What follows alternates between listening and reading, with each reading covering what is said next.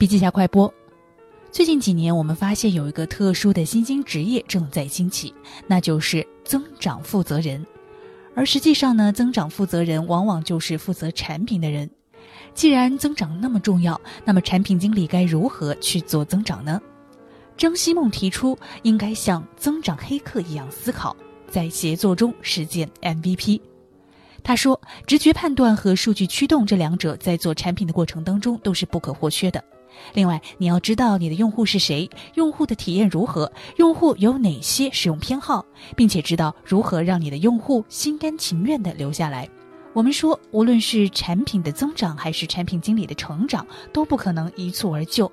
在竞争日益激烈的今天，产品人应该用更加开阔的视野来看待产品，用更加精细化的思维来分析用户，用更加高效的工具来促进增长。好了，深度学习还需关注微信公众号“笔记侠”，阅读完整版笔记还原。